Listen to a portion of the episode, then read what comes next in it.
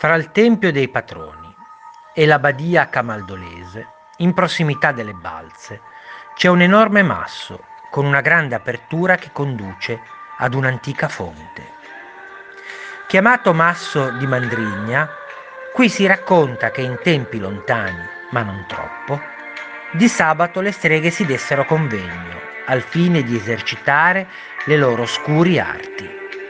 Esse protette dalla fitta selva e al riparo da occhi indiscreti, allo scoccare della mezzanotte fino alle prime luci dell'alba, danzavano leggiadre e indisturbate in onore del loro oscuro signore, il diavolo.